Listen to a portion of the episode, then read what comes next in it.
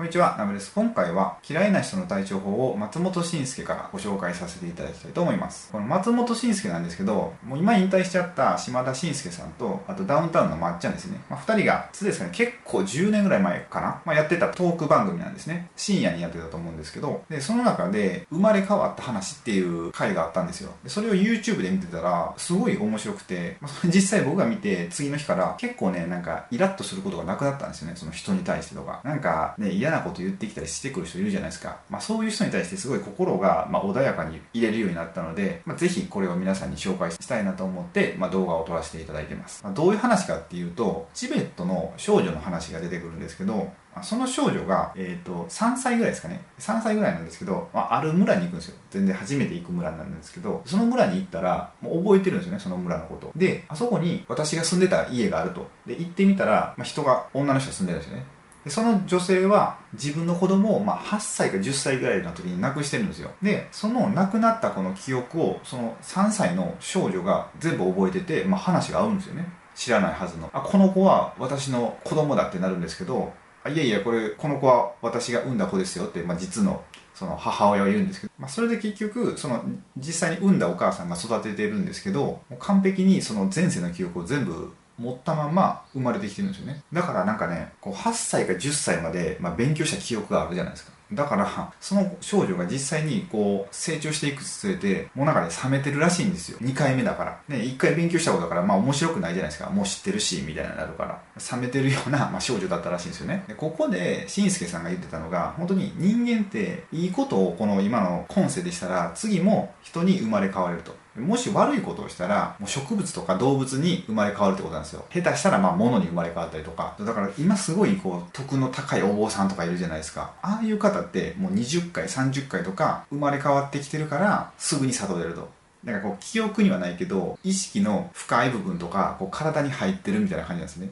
例えば、今世で、僕がレベル10までいくとするじゃないですか。で、いい行いをして、次も、もう一回人間になれると。そしたら、そのレベル10を引き継いでいくんですよ。で、来世でそのレベル10からスタートして、どんどんまたレベル上がっていくんですね。レベル15までいって、じゃあ死んで、じゃあもう一回人間になったら次レベル20みたいな。そういう、引き継いでいくことでどんどんレベルが上がっていって、最後は偉業を成し遂げるみたいな。これも慎介さんとかまっちゃんとか言ってたんですけど、同じ学年で、ほぼ生まれたとして変わらないのに、同じことを勉強してるのに、やたら勉強できる子とか、それは家庭環境にもよると思いますけど、それでもあまりにも頭良すぎるやろっているじゃないですか。そういうのはもう、10回ぐらい、人間をやってるんだって話だったんですよ。だからこれね、すごいね、面白いなと思って、ここから今回のこの本題に行くんですけど、じゃあ、常識として、人として間違ってるだろうとかって行動してる人いるじゃないですか。もうそういう人たちは多分ね、人間まで一回見ないんですよ。前世は多分なんか植物とか、ちょっとした動物やったんですよ。今回はお試しでじゃあ一回人間いっとけみたいな感じで人間になって生活してるんですけど、わけがわからないから、もうね、人に結構迷惑かけちゃうんですよ。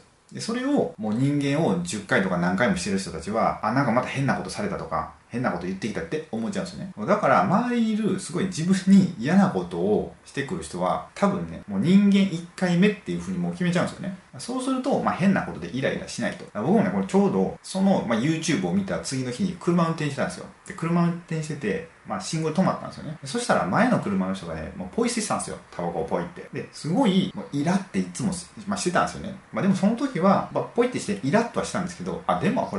この人1回目かってなったら、すぐ許せたんですよ。しゃあないな、みたいな感じ。だって、そんなとこでわざわざイライラしてたらもったいないじゃないですか。自分のこの感情が。全然自分の人生にまだね、出会ってもない人に、そんなとこでイラってしてても、しょうがないし。だからこの考え方、この新しい視点をちょっと取り入れて、変なとこで感情をぶらさないようにしていった方が、充実した人生を送れるんじゃないかなと思います。そうそう。あと、すごいこれ面白い考え方だと思ったのが、その慎介さんが言ってたんですかね。なんか魂っていうのはもう数が決まってると。だからその魂が、人間の魂が植物に行くのか、植物とか動物の魂が人間として生まれ変わるのかって話なんですけど、どういうことかっていうと、地球が誕生してから魂の数は変わってなくて、人間が増えたじゃないですか。人類が。そうすると、どんどん植物とか、動物殺してきますよね。その人間が増えた分、緑とか動植物が減っていってるってことは、そのの分人間に入ってる魂がまあ増えてるってことなんですよ。だから逆に考えれば、今人間が例えば減っていったとするじゃないですか。何か、すごい病気が流行ったとして、で世界の人口が減っていったら、緑、その森林とかそのグリーンスペースっていうものが増えていくと思うんですよね。そのバランスが成り立ってるってことで、魂の数は昔からずっと一緒だっていう話があって、すごいね、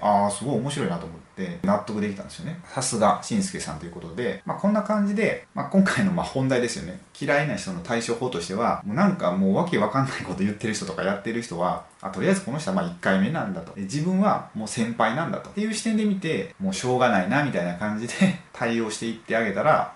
お互いにとっていいんじゃないかなと思います。ということで、今回の動画はこれで終わりたいと思います。もし今回の動画が役に立ったと感じていただけたら、グッドボタンやチャンネル登録をお願いいたします。チャンネル登録をしていただいた際は、今、ほぼ毎日動画を撮っているので、最新動画の通知がいくようにベルマークをオンにお願いいたします。あと、ご意見やご感想もあれば、またコメント欄へお願いいたします。ということで、最後までご視聴いただきありがとうございました。